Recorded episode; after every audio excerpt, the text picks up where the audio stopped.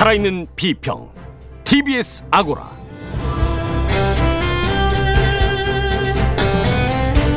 안녕하세요. TBS 아고라 송현주입니다.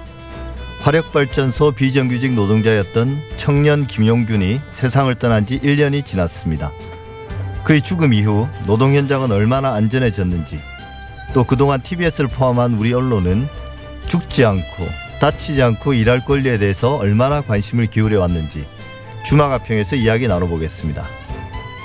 사만삼이 사흘은 추위로 나흘은 미세먼지로 고통받는다는 신조어죠. 주마가평에서는 시민들의 건강을 위해 TBS가 미세먼지 문제를 얼마나 제대로 다뤄왔는지도 살펴보겠습니다.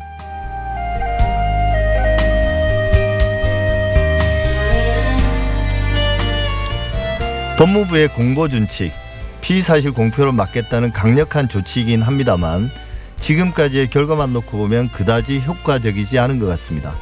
사진관에서는 피의사실 공표 문제와 법무부 공보 준칙의 실효성에 대해서 따져보겠습니다. TBS 아고라 지금 시작하겠습니다.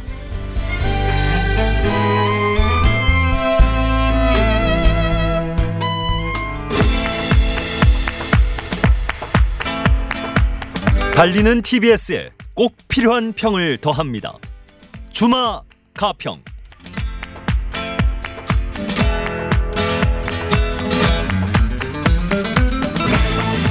주마가평 오늘 모신 두 분 소개하겠습니다. 고재열 시사인 기자 어서 오십시오. 네, 안녕하십니까. 이종임 서울과학기술대학교 IT정책전문대학원 강사 어서 오십시오. 네, 안녕하세요. 네. 지난 10일이 비정규직 노동자 고 김용균 씨가 세상을 떠난 지 1년이 됐지 않습니까? 어, 일단 우선 1년 전으로 돌아가서 김용균 씨가 어떻게 목숨을 잃었고 그 뒤로 이제 우리 사회에 어떤 일이 있었는지 이종인 박사께서 한번 정리해 주시죠.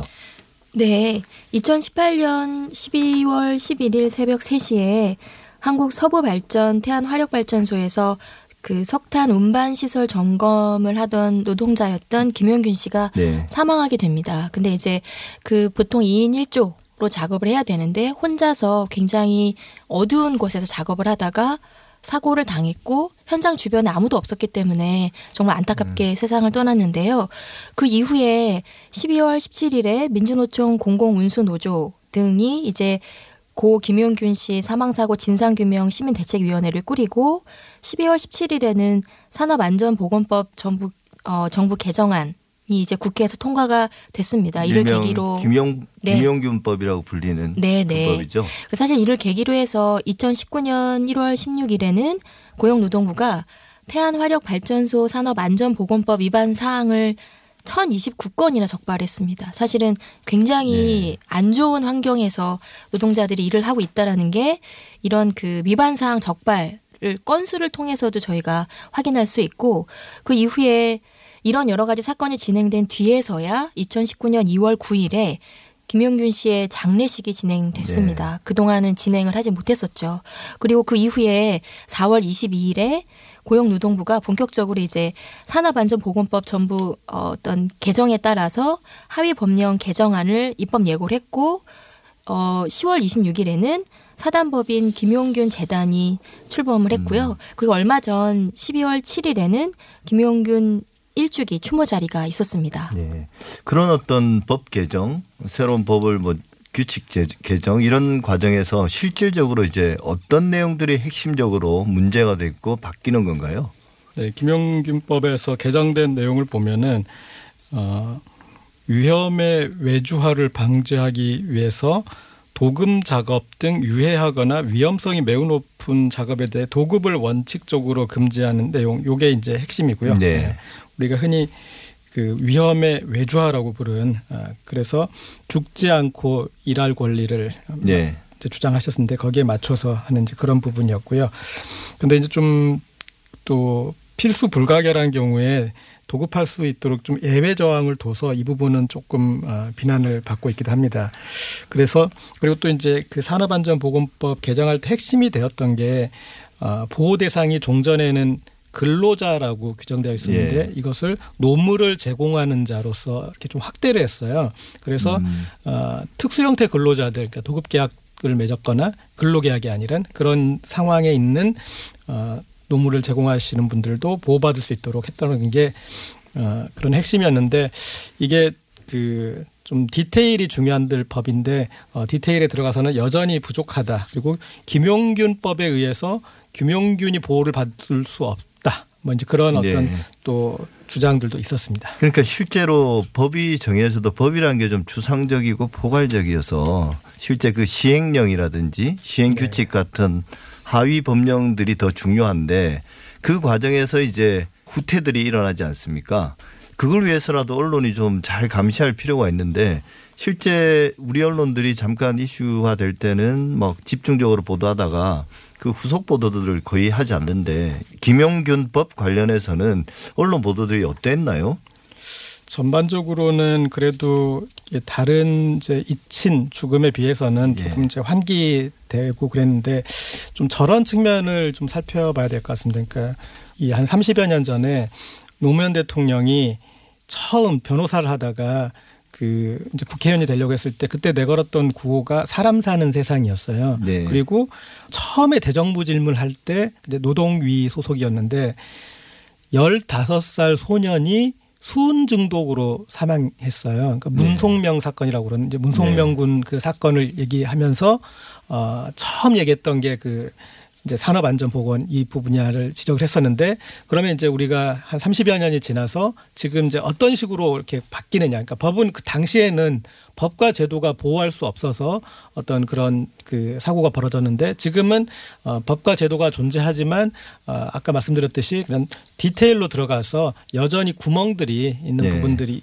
그렇게 지적되고 있고요. 그래서 지난해 이제 산업안전보건법이 개정될 때도 어, 김영균 씨의 어머니인 김미숙 선생님이 어, 여러 가지 그 고생을 많이 하셨는데 여전히 그 지적하신 내용은 김용균법인데 김용균을 살릴 수 없는 법이다. 그래서 가장 이제 원청의 안전보건 책임 그 부분을 강화하긴 했지만 여전히 어, 위험 작업을 도급업체에 떠넘기는 것에 큰 제약이 없다. 그리고 원청업체가 져야 될 책임이 너무 가볍다. 아, 네. 그리고 어, 이제 시행령과 시행 규칙으로 실제 적용될 내용으로 가면은 더 후퇴해 있다. 아, 네. 그런 그 중간에 계속 로비가. 많이 들어가니까요. 그죠? 네네. 예.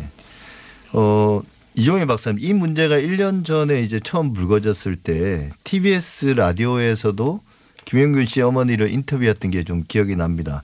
일주기를 맞이해서 TBS도 이제 주요 보도로 다루긴 했는데 타사와 비교해서는 좀 어땠나요? TBS 보도가? 어, TBS 같은 경우는 물론 이제 라디오 daily 뉴스도 있지만 TV 뉴스 그 방송에서도 이제 좀 다루, 좀 심층적으로 다뤘던 부분을 좀 주목할 수 있을 것 같은데요.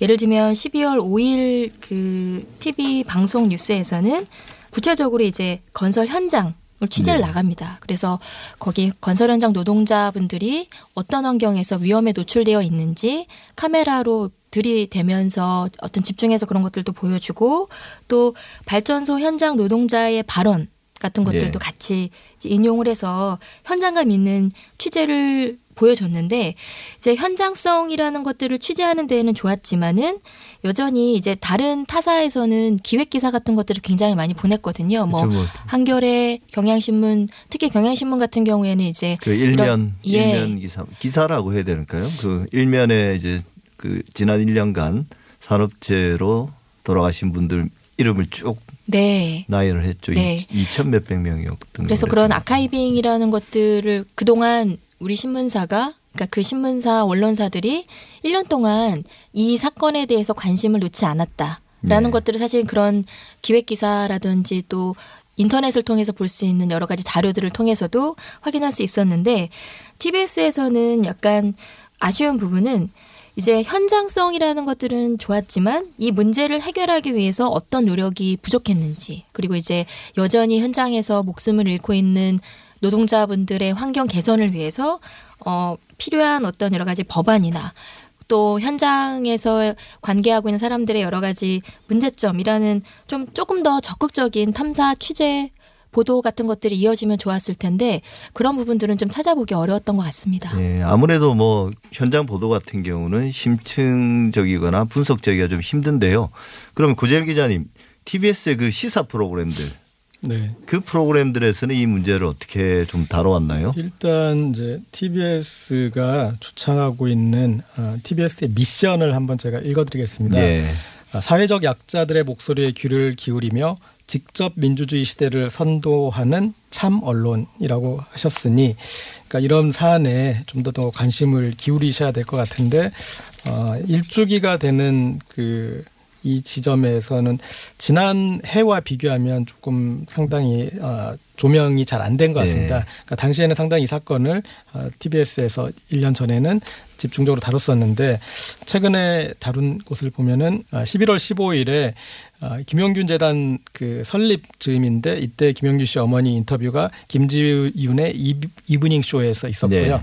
그 외에는 좀 찾기가 너무 힘듭니다. 그러니까 이 보면은 어떤 큰 이슈에 그 이슈를 잘 얘기해 줄 수 있는 어떤 전문가들이 주로 네. 목소리를 많이 내십니다. 그러니까 TBS 라디오나 방송에 보면은 그런 그렇죠. 분들이 대변해서 나오시는데 사건의 현장에 계신 당사자들의 목소리를 듣는 게 되게 중요합니다. 그러니까 마이크를 누구에게 주느냐가 어떤 정말 시민 권력을 누구에게 주느냐인데 그리고 그 마이크를 누구에게 쥐어주느냐가 그 언론사가 그 사건을 바라보는 시선을 나타내는 거거든요. 그렇죠. 그런데 어, 찾아가서 그런 분들 목소리는 들어줘야 돼요. 그러니까 시민의 목소리를 듣는다고 해가지고 그냥 길에 지나가는 시민 이거 어떻게 생각하십니까 이렇게 듣는다고 그거 이렇게 많이 듣는다고 시민 목소리를 듣는 게 아니라 진짜 시민의 방송이 들으려면은 되려면은 어 진짜 목소리를 내야 할 사람 그런데 그 사람은 보이지 않아요 길에 계신 게 아니에요. 뭐 기자실이 있는 것도 아니고요. 그죠? 네. 그분들은 숨어 있고 그리고 결정적으로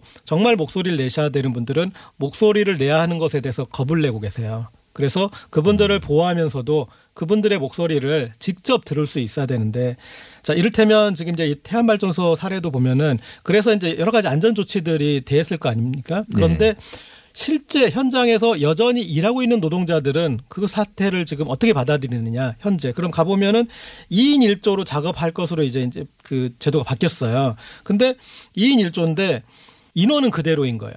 그래서 있는 사람들이 2인 1조가 돼서 일을 해야 되니까 봐야 되는 검토해야 되는 공간이 넓어지거나 아니면 횟수가 증가되거나 네. 그래서 근로 조건은 더 악화되고 이제 그런 과정이 있거든요. 그러니까 그래서 그분들까지 어, 그 목소리를 들어야 되는데 거기를 취재했던 기자가 그런 부분을 기사에 남겼더라고요. 뭐냐면 이 부분에 이 인터뷰는 가명 처리합니다. 왜냐하면 이분들이 여기에서 일하시기 위해서 어, 이런 내용에 대해서 일하, 말하지 않겠다라고 각서를 쓰셨다고 합니다. 그래서 저희가 아, 뭐 시- 비밀 유지, 그렇죠. 비밀 원칙처럼. 네. 예. 그래서 그렇게 우리가 사회에서 떠들고 어 그리고 제도가 만들어지고 그랬는데 정작 현장에서 여전히 문제가 있다는 거를 어 기자가 깊숙이 들어가서 그분들 목소리를 내실 수 없는 상황인데 잘 그걸 이끌어내서 목소리를 담아왔잖아요. 예. 그러니까 그런 노력이 TBS 보도와 그다음 시사 프로에도 좀 필요하지 않을까 싶습니다. 그 사실 이게 법만 고친다고 되는 게 아닌데 그리고 이제 그 법 자체를 위험에 처한 노동자들이 스스로 어기는 경우도 있지 않습니까? 그게 이제 어기고 싶어서 어기는 게 아니라 어쩔 수 없이 노동 조건 자체가 그 법을 무시할 수밖에 없는 그러니까 아까 말씀하신 것처럼 인력은 고정돼 있는데 2인 1조로 일하고 일을 하라고 그러면 노동 시간을 두 배로 하진 않는 한 결국은 이제 예전 방식으로 어느 순간에 되돌아가는 그런 문제들이 있는 것 같습니다. 사실 이게 이종희 박사님 뭐 특조위에서 그 법령과는 별개로 여러 이제 공고안 뭐 22개의 공고안을 내놨고 이것도 얼마 전에 이제 이낙연 총리가 스스로 인정했듯이 잘 이행 안 되고 있다. 미안하지만 그다음에 이제 김용균법 자체도 하위 법령 즉 시행령이나 시행 규칙으로 가면 계속 후퇴한 측면이 있고 근데 그래서 결국 언론에 관심이 필요한 거 아니겠습니까? 근데 이제 앞으로 이런 문제들 뭐 무수하게 많죠 사실은 이런 그 네. 어, 위험 노동을 하는 그 비정규직 노동자뿐만 아니라 우리 사회에 그런 분들이 곳곳에 있는데 언론이 이런 보도들을 하는 데 있어서 좀 주의를 환기시켜야 될 부분 그런 부분들은 어디에 있을까요? 특히 아까 TBS 말씀 많이 하셨는데 고재일 기자께서 TBS가 좀 신경 써야 될 부분은 어떤 게 있을까요? 이제 TBS 같은 경우는 뭐 TV나 라디오 뉴스에서 뭐 daily로 보도되는 부분이 있고 사실은 심층적으로 접근해야 되는 부분은 시사 프로그램에서 다루고 있는 것 같습니다. 네. 근데 저도 김어준의 뉴스공장 2018년 12월 24일 방송 그리고 이제 어 김지윤의 이브닝 쇼 2019년 11월 15일 인터뷰 방송도 들었는데요. 이제 2018년 방송에서는 사실 고 김용균 씨 어머니 김미숙 씨가 출연을 해서 네. 그 상황의 어떤 문제들을 정말 진정성 있게 전달했고 뉴스를 보지 못했던 많은 청취자분들도 그 문제에 되게 공감할 수 있는 얘기들이 진행이 됐었는데 아쉬운 점은 2019년도에도 또 어, 김용균 씨, 고 김용균 씨의 어머니가 출연을 하셨어요. 근데 이제 그 내용이 물론 이제 이 법안이 처리되지 못한 어떤 그런 허점들이라는 것들을 얘기해 주는 부분이 있지만 아쉬운 부분은 이 문제가 감정적인 접근만으로는 해결될 수 없다라는 생각이 들었습니다. 2019년에도 여전히 고 김용균 씨 어머니만 인터뷰했던 부분들이 네. 여전히 아쉬웠던 것 같아요. 그래서 사실은 어 계속적으로 왜 이 문제가 해결되지 않는가. 그래서 뭐 고용 예를 들면 어 물론 이제 추모제의 여러 가지 어떤 취재라든지 뭐 관련된 여러 가지 취재들이 있, 긴 했지만 어, 실질적으로 고용노동부 관계자나 혹은 뭐 산업안전보건법의 미비점을 짚어줄 수 있는 패널이라든지 노동 현장에서 일하고 있는 비정규직 노동자의 목소리 혹은 관련 법안을 제정하기 위해서 관계하고 있는 뭐 국회의원이라든지 조금 더 이 법안이 왜 허점이 계속적으로 드러날 수밖에 없는가 뭐 네. 현실적인 그 대안을 마련할 수 있는 패널 혹은 뭐 취재라는 것들이 뭐 전화 연결이 됐던 아니면 기자분들이 직접 발로 뛰던 이런 부분에 대한 뉴스가 조금 더 많이 적극적으로 생산이 되어야지만 언론의 어떤 언론으로서의 어떤 이 어, 뉴스 채널로서의 역할을 할 수 있지 않을까 생각을 했습니다. 예, 그렇죠. 뭐 그런 어떤 감정의 공유, 같이 슬퍼하는 것, 같이 분노하는 것은 결국 시작이잖아요. 근데 이게 이제 끝은 아니니까 그게. 그래서 두 분 말씀 들으면 결국은 어, 첫 번째로는 그 현장의 문제점, 어려움들을 가장 잘 아는 분들에게 마이크를 드려야 된다. 네. 또 이제 그분들은 또 대단히 취약한 위치에 있는 분들이기 때문에 네. 잘 보호하면서 그분들의 목소리를 적극적으로 들어야 되고 또 이 문제를 궁극- 궁극적으로 해결하기 위해서는 다양한 전문가와 이해 당사자들이 이야기할 수 있는 현실적인 해결 방안을 내놓을 수 있는 그런 공론의 장을 마련해야 된다. 이두 가지 정도로 뭐 정리할 수 있을 것 같습니다. 주마가평 첫 번째 주제는 여기서 마무리하겠습니다.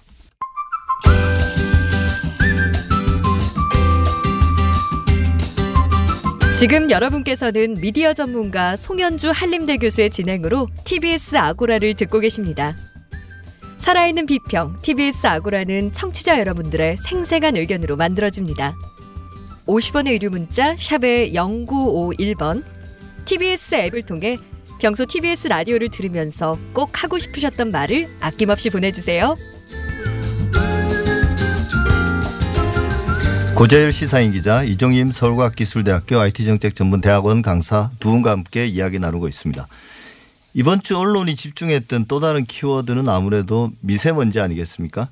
예전에는 어떤 뭐 중요한 기상 정보라든지 관련된 재해들 이런 것들을 아무래도 라디오를 중심으로 우리가 확인했었는데요.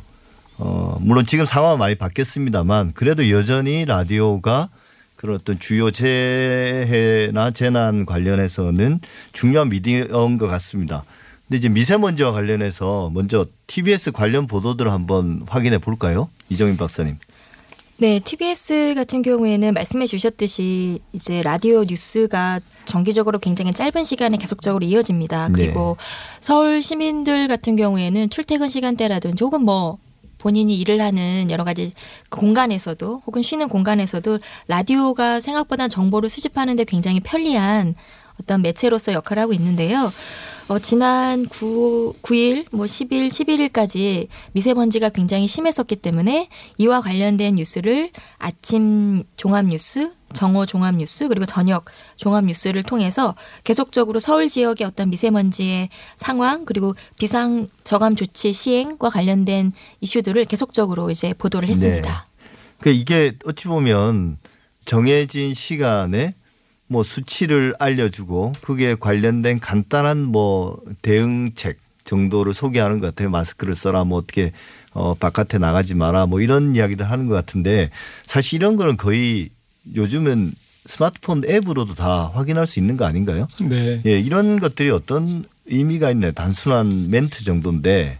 그러니까 이제 좀 너무 반복되면 배고프면 예. 밥 먹어라 그런 얘기밖에 안 되니까 예. 좀더 이제 좀 구체화돼야 될 것 같아요. 그리고 그 안전에 관한 부분은 사실은 뭐 아무리 반복해도 그게 예. 이제 지- 지겨거나 그런 문제는 아니니까 아 그리고 이를테면 이제 야외 활동을 할 때 특히 어떤 것을 주의해야 될지 그러니까 이런 날씨에는 잠깐 걷는 건 괜찮지만 뭐 조깅 같은 거를 나가는 건 좀 안 좋을 것 같습니다라고 좀 어떤 지침을 아, 좀 선명하게 내려주거나 또 마스크도 마스크를 네. 쓰라가 아니라 어떤 어떤 마스크들은 효과가 없으니 이런 정도의 어떤 기능이 있는 마스크를 쓰라 이렇게 얘기하면 좋을 것 같고요.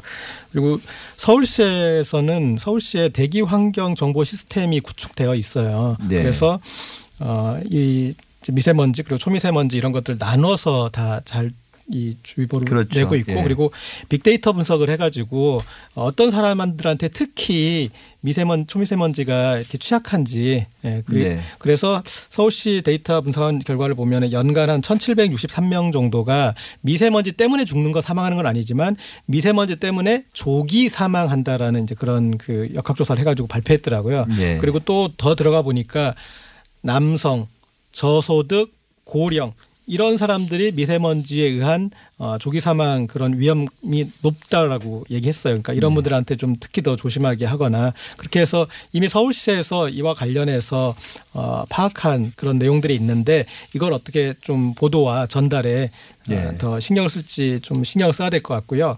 그리고 그 앞서 이제 그런 안전사고 관련 보도와 좀 연관되는 대목인데 어, 제가 이제 그 이 TBS의 좀 조직 편제를 보니까 이런 문제에 좀 깊이 있게 대응할 수 있는 조직 구조가 아닌 것 같아요. 그래서 네. 향후에 이제 어떤 미디어 재단으로 될 때 이 부분은 어떤 TBS가 좀 중점을 놔야 될 부분이 아닌가. 왜냐하면 TBS가 이제 다른 방송사와 다르게 핵심 과제로 삼는 것이 있어요. 그게 보면 시민 편의를 위한 교통 및 기상 정보 제공 네. 그리고 재난 재해 사고 예방을 위한 정보 제공 이 네. 부분을 핵심 과제로 두고 있는 방송사예요. 네. 그렇다면 이 방송사의 편제에 어, TV 제작국이나 그러니까 보도국 취재부에 이 안에서 이 부분에 대해서 전문적으로 다루고 그리고 또 긴급 상황이 벌어졌을 때 아, 빨리 현장을 파악하고 어, 중요한 정보를 에, 시민에게 전달할 그 조직 구조를 두는 게 네. 맞지 않을까 싶습니다. 그러니까 사실 그 재해나 재난 관련해서는 어, 전 국가적으로는 KBS와 연합뉴스가 그 역할을 담당하거든요. 근데 네. 이제 최소한 서울시와 관련해서는 TBS가 그런 부분에서는 대단히 적극적인 역할을 할 필요가 있는 거죠. 그렇죠. 왜냐하면 KBS와 연합뉴스에도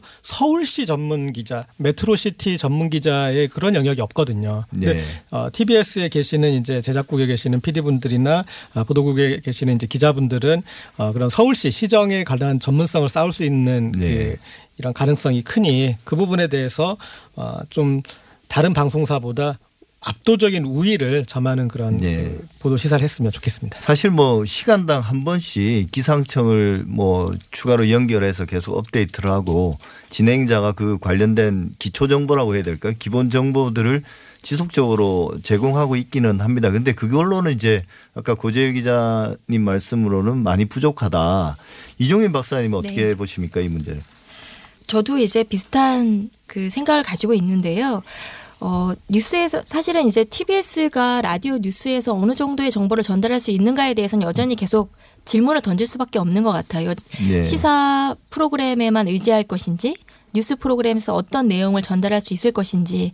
근데 이제 지난 9일부터 11일까지 어, 뭐 daily 뉴스를 통해서 관련된 정보들을 전달해 주긴 했지만 미세먼지와 관련된 이슈는 사실은 되게 오래됐거든요. 그래서 앞에서도 얘기해 주셨던 것처럼 뭐 건강 얘기나 여러 가지 부분들도 있지만 저는 서울시의 어떤 미세먼지 정책과 관련해서 어, 얘기들이 좀 더 많이 적극적으로 이루어졌으면 좋겠어요. 네. 다른 어, 제가 방송 뉴스를 통해서 본, 본 부분에서는 예를 들면 비상저감 조치가 발령이 된 이후에 뭐 행정 공공기관에서의 어떤 차량 이부제 그러니까 얼마나 진행되고 있는지 뭐 이런 것들을 점검한 뉴스도 본 적이 예. 있거든요. 그래서 이런 부분 혹은 서울시가 지금 진행하고 있는 노후 차량과 관련된 뭐 이슈라든지 그래서 현실적인 어떤 그 시민들의 그 생활과 관련된 얘기들도 같이 전달해 주면 좋을 것 같습니다. 건강과 관련된 이슈들도 중요하지만 그리고 이제 또 한 가지 제가 좀 말씀드리고 싶은 부분은 아까도 이제 KBS나 연합뉴스와 관련된 얘기들도 나왔지만 실질적으로 재난 방송 주관사로서 KBS가 여러 가지 내용을 겪은 적이 있었죠. 고성 네. 산불과 관련해서 그 이후에 이제 KBS도 자연 재난이나 사회 재난과 관련해서 뉴스 보도 과정에 대한 여러 가지 그 비판과 비난을 통해서 재난 방송 매뉴얼을 얼마 전에 개정을 했습니다. 그래서 뭐 수어 통역사라든지 영어 통번역 인력을 확보하겠다. 디지털 전문 인력을 배치하겠다. 뭐 관련된 전 직원이 주체적으로 재난 방송에 참여하도록 매뉴얼을 만들겠다. 뭐 네. 이런 식의 얘기들을 했는데 제가 그래서 TBS 자료를 찾아봤습니다. 그래서 2019년도는 정보 공개가 되어 있지 않고 2018년도 TBS 재난방송 기본 계획이라는 것이 서울시 홈페이지에 공개가 되어 있거든요. 예. 근데 사실은 이걸 이 자료를 보면은 굉장히 조금 실망, 굉장히 조금 실망했던 것 같아요. 왜냐하면 재난방송 기본 계획이긴 하지만 TBS 내 조직 내의 커뮤니케이션 프로세스가 어떻게 구축되어 있는지라는 것들을 짐작하기도 어려운 정보가 정보가 전혀 제공이 되어 있지 않고 정말 기본적인 정보 수집을 어떻게 할 것인지 유관 기관 정보는 어떻게 되어 있는지 재난 방송 온라인 시스템 이라는 것들을 이제 어떻게 하겠다라든지 굉장히 기본적인 정보만 제공이 되어 있고 제가 또 더 약간 안타까웠던 부분은 어, 뒤에 방송통신위원회 재난방송 실시 기준이 되어 있는데 여기에 황사만 들어가 있습니다. 미세먼지라는 네. 단어를 찾아볼 수가 없어요. 근데 아시겠지만 황사는 자연적으로 발생되는 것이고 미세먼지는 사회의 어떤 산업 발전의 영향으로 어, 발생되는 어떤 어떻게 보면 사회 재난이라고도 볼 수 있는데 이런 부분과 관련된 정보들도 여기에 전혀 공개되어 있지 않아요. 그래서 TBS가 이런 사회 재난 혹은 뭐 자연 재난이든 실시간 정보를 직접 들을 수 없는 뭐 수어 통역이라는 것들은 어느 정도 정비되어 있는지 뭐 관련된 실시간 정보는 그 TBS 조직 내에서 어떤 방식으로 커뮤니케이션을 하고 있는지 얼마나 TBS 관계자들이 주체적으로 이런 정보를 전달하려는 준비가 되어 있는지 이런 부분에 대해서도 조금 더 체계적으로 마련이 되어야 네. 할 것으로 이제 뭐 생각됩니다. 정보량의 시대는 더 이상 아닌 것 같고 그 내용과 이제 질이 더 중요하고 그걸 위해서는 이제 TBS가 어, 나름의 내부적인 시스템을 갖출 때가 됐다 이런 말씀들을 하신 것 같은데요. 재난과 재해에 대한 경고, 예보 이것이 실제 미디어가 탄생하고 존재의 이유가 되는 가장 큰 것 중에 하나거든요. 그걸 좀 잊지 않았으면 좋겠습니다. 오늘 나와주신 두 분과는 여기서 말씀 정리하겠습니다. 고재열 시사인 기자, 이종임 서울과학기술대학교 IT정책전문대학원 강사. 다음 주에 뵙겠습니다. 말씀 감사합니다. 네, 감사합니다.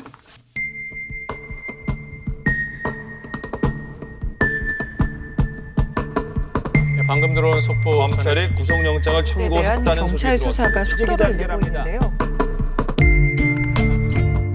사실과 진실의 관계 사진관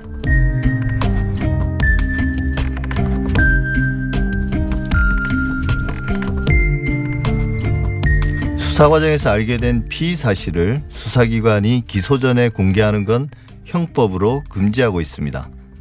하지만 언론사는 검찰발 단독 보도를 경쟁적으로 쏟아내고 있습니다. 이런 문제를 바로잡기 위해서 지난 1일부터 법무부 훈령, 즉 형사사건 공개 금지 등에 관한 규정이 시행되고 있는데요. 여전히 검찰발 보도는 끊이지 않고 있습니다. 어떤 문제인지 사실 보도가 놓친 뉴스의 맥락을 짚어보는 사실과 진실의 관계 사진관. 오늘은 민주사회를 위한 변호사 모임 사법위원장인 김지미 변호사와 함께합니다. 어서 오십시오. 네, 안녕하세요. 김지미 변호사입니다. 우선 좀 청취자들의 이해를 돕기 위해서 지난 1일부터 시행 중인 그 법무부 훈령 아까 말씀드린 형사사건 공개 금지 등에 관한 규정 그 주요 내용 좀 설명해 주시죠.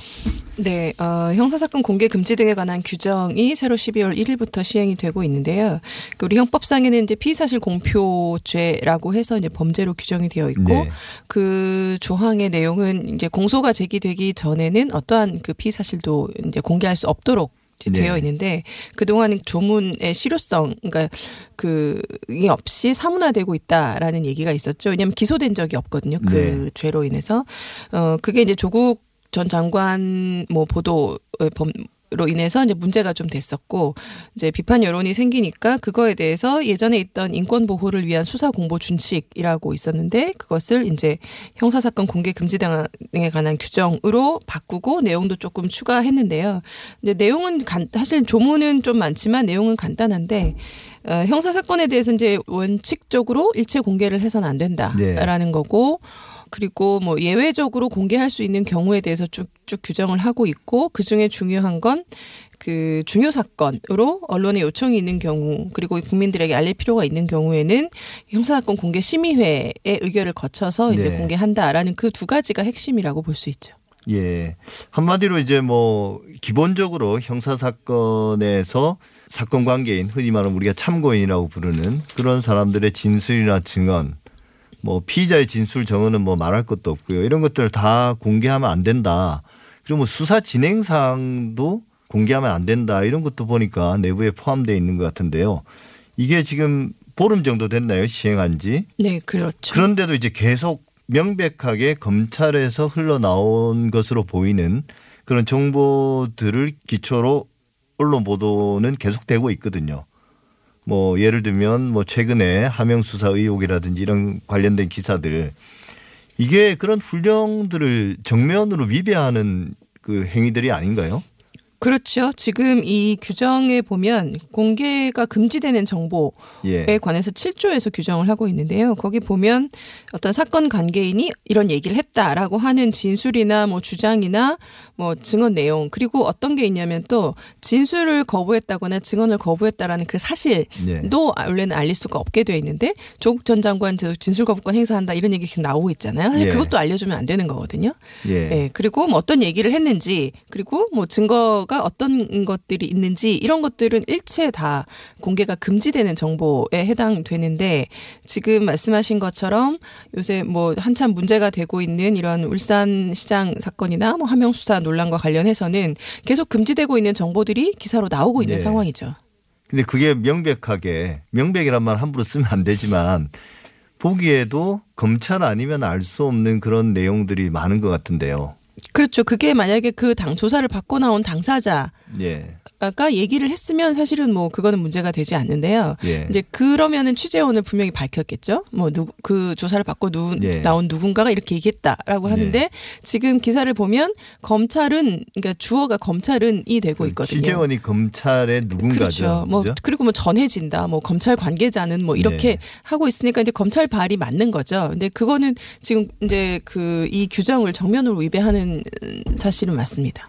예. 그러면 결국 이게 그 훈령 자체가 실효성이 없다는 거 아닌가요? 훈령이 이제 훈령인 이유는 그러니까 훈령이라는 거는 이제 각 행정기관들 사이에서 규율이 되는 거거든요. 예. 상급 행정기관이 하급 행정기관을 예. 규율하기 위해서 만든 게 이제 훈령이란 말이에요. 그래서 법무부가 그 밑에 있는 뭐 검사들, 그러니까 검찰에게 네. 이렇게 하지 말라라고 하는 게 이제 이 법무부 훈령인 건데 지금 이 훈령을 보시면 훈령을 어겼을 경우에 제재하는 내용이 전혀 없어요. 하면 안 된다. 그러니까 뭐 징계할 수 있다라는 것조차도 예, 없어요. 그런 내용조차 없고 예. 어떤 게 하나 있냐면 그냥 보고 위반 행위에 대한 보고 위반 행위를 했을 때는 그냥 보고해라 이거밖에 없거든요. 예. 그러니까 사실 이거를 뭐 지켜 라고 하는 건지, 그러니까 예. 이 규, 규범력을 높이기 위해서는 위반했을 때의 제재 수단이 확실해야 하거든요. 사실은, 예. 근데 그런 게 전혀 없다는 거죠. 예, 그런 것도 있지만 또 한편으로는 제가 생각해 보면 검사들이 그래도 공직자이고 또 이제 법을 집행하는 수사기관의 이제 공직자인데 이분들이 뭐 구체적인 디테일한 규정이 있고 없고를 떠나서 형법상의 금지된 행위, 즉 죄가 되는 행위를 그렇게 공개적으로 드러내놓고 하지는 않지 않습니까? 근데 비사실 공표에서의 공표는 사실은 네. 공개라고 보시면 되거든요. 예. 그러니까 특정인한테 한 사람한테 얘기했다고 하더라도 그게 널리 퍼져나갈 수 있으면 그건 공표라고 볼 수 있는데 그렇죠. 지금 대상이 다 기자란 말이에요. 예. 기자한테 얘기하면 당연히 이건 기사로 나가는 거니까. 그렇죠. 그러니까 공개적으로 사건 브리핑을 하지 않더라도 누군가에게 이제 말하는 것을 공표라고 다 볼 수 있는 상황이고 지금 피의사실 공표는 뭐 아시다시피 기소된 건이 이제 한 건도 없다라고 네. 하고 있는데 그 사실만 봐도 검찰에서는 이 그 피의사실 공표에 대한 형법 126조를 지킬 의지가 전혀 없는 거고요. 예. 뭐 법도 지킬 의지가 없는데 뭐 하물며 훈령이고 훈령을 어겼을 때 제재 수단도 없는데 이거를 이 규범력이 강할 리가 없는 거죠. 근데 어기는 사람을 찾아낼 수는 있나요? 찾아낼 수조차 없는 게 뭐냐면 수사의 주체도 검찰이잖아요. 예. 근데 수사의 대상도 검찰이에요. 그러니까요. 그러니까 만약에 검찰이 그러니까 기자들한테 물어보면 당연히 취재원 보호라는 명목으로 알려주지 그렇죠. 않을 테고 큰 벽이 있는 거고. 그렇죠. 그래서 이거를 누, 누가 이런 내용을 흘렸느냐를 알 수 있기 위해서는 결국은 수사밖에 없거든요. 예. 근데 검찰이 마음만 먹으면 사실 그거 누군지 못 밝혀내겠습니까? 근데 검찰이 굳이 그렇게 할 이유가 없는 거 자기 식구니까. 그리고 이 피사실을 흘림으로써 이득을 얻는 집단이 또 검찰이기 때문에 네. 검찰 입장에서는 전혀 그걸 할 이유가 없는 거예요. 그렇게 방금 말씀하신 그 내용에 대해서 그 최근에 어떤 한 방송사에서 검찰과 언론의 그 유착 관계, 그 이제 뭐 악어와 악어새의 관계라고 이야기를 했는데요. 이 문제를 정면으로 다뤘단 말이에요. 검찰은 보고가 절반이고 즉 어, 지휘 계통에 보고하는 게 절반이고 나머지 절반이 이제 언론 플레이다 이런 말을 해서 이제 또 검찰에서는 상당히 반박을 했는데 이게 이제 그 반박의 핵심은 피의 사실 공표가 아니고 정당한 공부 활동이다. 이게 이제 매도당하고 있다. 이렇게 항변을 했습니다. 여기에 대해서는 어떻게 생각하시나요? 정당한 공부 활동이라는 게 어떤 게 거기에 해당되는 건가요? 지금 그 그러니까 이게 정당한 공보 활동인지 피의사실 공표인지가 애매하다라고 이제 검찰은 얘기하고 있는데 사실 네. 애매하지가 않은 게 에, 너무 법은 명확하기 때문이에요. 예. 그래서 이게 그 각 기관에서 사실은 이제 언론 플레이를 하면 네. 기관한테 이익이 되는 경우들은 너무나 많죠. 예. 그래서 이제 각자가 언론 플레이를 하기도 하고 뭐 그것도 하나 어떤 기술적인 면에서는 인정이 될 수도 있는데 검찰은 왜 그러면 안 되냐면 검찰은 너무나 권한이 막강하기 때문이죠. 일방적으로 막강한 권한을 가지고 있는데 거기다 더해서 언론 플레이까지 할수 네. 있게 할 수는 없는 거예요. 검찰은 사실은 다른 기관하고는 다르게 평가를 해줘야 되는 부분이 있고 그래서 정당한 공보 활동, 검찰도 그럼 공보 활동이라는 게 필요할 수는 있겠죠. 그러면 네. 사실은 이전에 그 인권 보호를 위한 수사 준칙이 있었단 말이죠. 이제 이 규정이 새로 만들어지면서 그건 네. 없어졌지만 사실 이게 어이 준칙으로 규율을 하는 것이 맞냐 그르냐를 떠나서 만약에 이제 준칙이 있었기 때문에 정당한 공보 활동이라라고 하려면 준칙에 맞게는 해야 됐었었는데 네. 그것조차 그러지 않았어요. 그러니까 이 정당한 공보 활동이라고 함은 최소한 제가 볼 때는 이제 공식 브리핑 정도는 네. 있어야 되고 그것이 그 사건 관계인의 피의자 의 어떤 사생활이나 인격을 침해하지 않는 수준에서의 네. 공식 브리핑 정도라면 뭐 어느 정도 그래 이해는 할 수 있겠다 예. 싶은데 여태까지의 검찰발 언론 기사들은 다 그러지 않았거든요. 그렇긴 근데 하죠. 그런 걸 두고 정당한 공보 활동이다라고 할 수는 없죠. 예. 그러면 한번 확인해 보고 싶은 게 예외를 인정하지 않습니까? 사실은 뭐 법에서 가장 함정은 결국 인정되는 예외의 문제인데 어, 그런 피사실이 공표되는 것 그게 공개 브리핑의 형식이든 문서의 형식을 가지든 혹은 어떤 뭐 흔히 말하는 백 브리핑이라고 하는 이야기하는 그 구두로 이제 이야기를 나누는 그런 것까지 포함해서 그게 허용되는 그 예외적인 상황은 어떤 게 있는가요?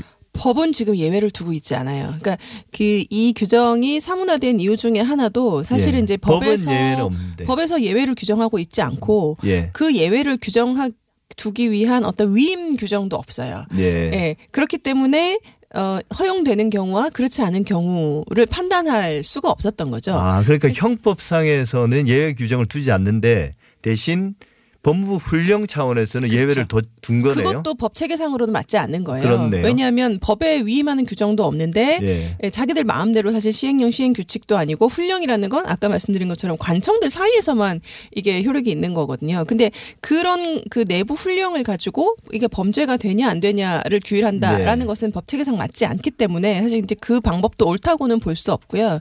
근데 저는 이제 개인적으로는 예외를 굳이 둘 필요가 없다라고 이제 그 주장하는 네. 편인데 왜 그러냐면 지금 법에서 규정하고 있는 피의 사실 공표 그러니까 금지되는 기간 자체가 사실은 공소 제기 전이에요. 예. 그러니까 검찰이 사건에 대해서 어 알리고 싶으면 기소를 하면 되죠. 그렇죠. 기소하고 난 이후에는 알려도 상관없어요. 예, 시기적으로 예. 그 범죄 구성 요건 자체 해당이 안 되기 때문에 예. 예. 그래서 그럼 수사 받는 동안 수사가 진행되는 동안 특 별히 이거를 국민한테 알릴 필요가 있는 경우가 뭐가 있나라고 생각해 보면 사실 저는 그런 경우는 잘 없다라고 생각이 되고 알 권리를 많이 얘기하는데 검찰이 일방적으로 전해주는 정보가 과연 국민의 알 권리의 대상인가? 저는 그것도 사실은 좀 의문이 많거든요. 그러니까 네. 국민의 알 권리라는 것은 정확한 정보인 것이지 검찰에서만 전해주는 정보는 사실 정확하다고 볼 수 없어요. 그리고 나중에 뭐 무죄가 되거나 하는 경우들도 굉장히 많고 예. 지금 그런데도 불구하고 검찰이 일방적으로 전해주는 정보 만 가지고 이걸 국민의 알 권리 대상이기 때문에 우리는 계속 알려주겠다라고 하는 건 말이 되지 네. 않고 굳이 그렇게 사건에 대해서 정확 한 정보를 알고 싶다라고 하면 기소 이후 공소 제기 이후에 예, 이후에 브리핑을 하든 뭘 하든 해도 되고 그리고 기자님들도 어, 국민의 알 권리 차원에서 그렇게 보도를 하고 싶으시면 보다 정확하게 재판에 가서 피의자의 네. 주장까지도 왜냐하면 수사 단계에서는 피의자의 항변 사항이나 이런 걸 제대로 알 수가 없잖아요. 예. 일방적으로 검찰이 이제 예. 전해주는 것만 알 수 있으니까 어, 그래서 그 재판 가서 공판 단계 기사 충실히 쓰시면 돼요. 그게 네. 오히려 국민의 알 권리를 더 예, 보호하는 그렇기는 거죠. 하죠. 예. 사실 근데 이제 이게 저도 이제 언론 연구자인데 결국은 검찰과 언론의 관계로 계속 설명이 되는데 어 제가 보기에는 이건 모든 게 그렇지만 많은 경우 언론이 스스로 변하기는 어렵고 대신 그 카운트파트가 되는 예를 들면 검찰이면 검찰, 청와대면 청와대, 기업이면 기업. 여기서 변하면 언론 문제는 또 상당 부분 저절로 따라서 해결되거든요. 특히나 이제 검찰과 언론의 관계를 수퍼갑과 수퍼 의뢰 의뢰 관계라고 이야기를 하던데요. 그 검찰이 어떻게 하면 변할 수 있을까요? 이런 문제와 관련해서. 음, 저는 그 해법 중에 하나로 일단은 공수처. 예. 그죠. 왜냐하면 공수처가 생기면 검찰의 피의사실 공표는 공수처의 수사 대상이거든요. 그러니까 이거를 검찰한테 계속 칼자루를 쥐어주면 당연히 이 칼자루는 쓰지 않습니다. 스스로 할 수가 할 없어요. 수 없는 예. 거죠. 그리고 셀프로. 아니면 특별히 뭐 100번 양보해서 어, 뭐, 정말 국민적인 관심이 지대한 전국적인 사건이 있다라고 네. 해서 알릴 필요가 있다. 그런 사건이 있을 수도 있기 때문에 그러면 일단 법을 고쳐서 법에서 위임의 근거 규정을 두고 법에서 뭐 허용되는 경우를 다 나열할 수는 없으니까요.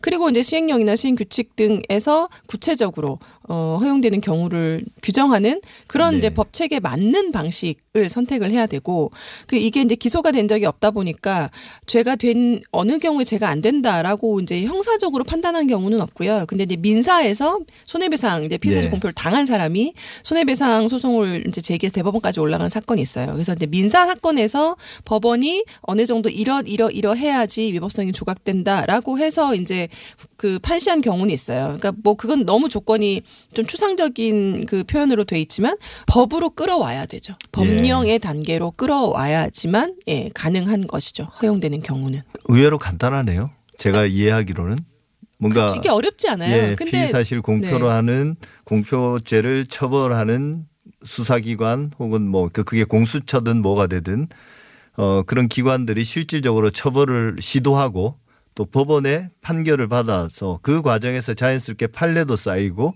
그러면서 이제 피의사실 공표죄가 구체적으로 뭘 의미하는지도 어 명확해진다는 말씀이시죠. 그렇죠. 사실 이거는 아직까지 법원에서 판단을 받아본 적이 없기 때문에 예. 예, 이제 문헌적인 해석 정도만 가능한 거죠. 지금 예. 단계에서는. 예. 예, 말씀 감사합니다. 지금까지 민주사회를 위한 변호사 모임 사법위원장 김지미 변호사였습니다. 감사합니다. 네, 감사합니다. 연말을 맞아 TBS 아고라는 청취자 여러분들을 직접 모시고 TBS와 TBS 아고라에 대해 날선 비평을 듣는 자리를 마련합니다. 12월 26일 목요일 오후 2시 오픈 스튜디오로 진행할 예정인데요. 평소 TBS에 대해 하고 싶은 말 많으셨던 애청자 여러분 참여 신청해 주시면 됩니다. 50원의 유료 문자 우물정 0951로 아고라 참여라고 보내주시면 됩니다. TBS 아고라 오늘은 여기까지입니다. 다음 주 토요일 오전 8시 더 진실된 비평으로 찾아뵙겠습니다. 감사합니다.